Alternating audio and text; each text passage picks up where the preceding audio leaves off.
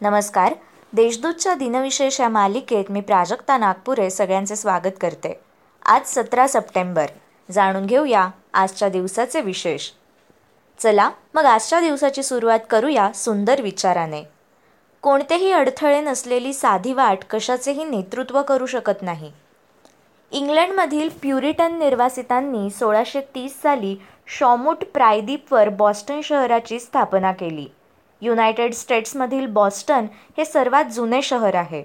American क्रांतीच्या अनेक प्रमुख घटकांचे हे शहर साक्षीदार आहे. बॉस्टन नरसंहार बॉस्टन टी पार्टी बंकर हिलची लढाई आणि बॉस्टनचा वेढा. हैदराबाद राज्याचा भारतात समावेशासाठी तेरा सप्टेंबर एकोणीसशे अठ्ठेचाळीस रोजी सुरू केलेली कारवाई सतरा सप्टेंबर एकोणीसशे अठ्ठेचाळीसमध्ये पूर्ण झाली. भारताचे तत्कालीन गृहमंत्री यांनी हैदराबादच्या निजामास आत्मसमर्पण करण्यास लाचार केले. तत्कालीन हैदराबाद राज्यात चार विभाग होते. त्यात मराठवाडा विभागातील औरंगाबाद बीड नांदेड आणि परभणी हे जिल्हे होते.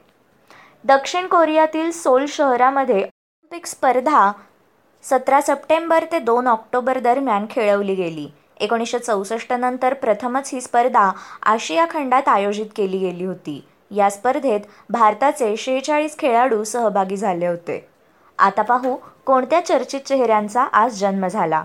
शिवसेनेचे संस्थापक बाळासाहेब ठाकरे यांचे वडील केशव सीताराम ठाकरे म्हणजेच प्रबोधनकार ठाकरे यांचा अठराशे पंच्याण्णवमध्ये जन्म झाला. ते मराठीतील पत्रकार समाजसुधारक वक्ते संयुक्त महाराष्ट्र चळवळीचे पुढारी होते. बाटा शू कंपनीचे संस्थापक थॉमस जे बाटा यांचा एकोणीसशे चौदामध्ये जन्म झाला. चित्रकार व दिग्दर्शक मकबूल फिदा हुसेन यांचा एकोणीसशे पंधरामध्ये जन्म झाला. मराठी कवी कथालेखक समीक्षक चित्रकार शिल्पकार दिलीप चित्रे यांचा एकोणीसशे अडतीसमध्ये जन्म झाला. मराठी साहित्य विश्वातील मानाचे पान समजल्या जाणाऱ्या लघुनियतकालिक चळवळीमध्ये त्यांचा मोलाचा वाटा होता. मराठी साहित्याची जर्मन फ्रेंच स्पॅनिश भाषांतरे झाली आहेत. मराठी संतांचे चरित्र कादंबऱ्यांतून रेखाटणारे लेखक प्रसिद्ध कवी नाटककार पटकथाकार रवींद्र सदाशिव भट यांचा एकोणीसशे एकोणचाळीसमध्ये जन्म झाला. भारताचे पंतप्रधान नरेंद्र मोदी यांचा एकोणीसशे पन्नासमध्ये जन्म झाला.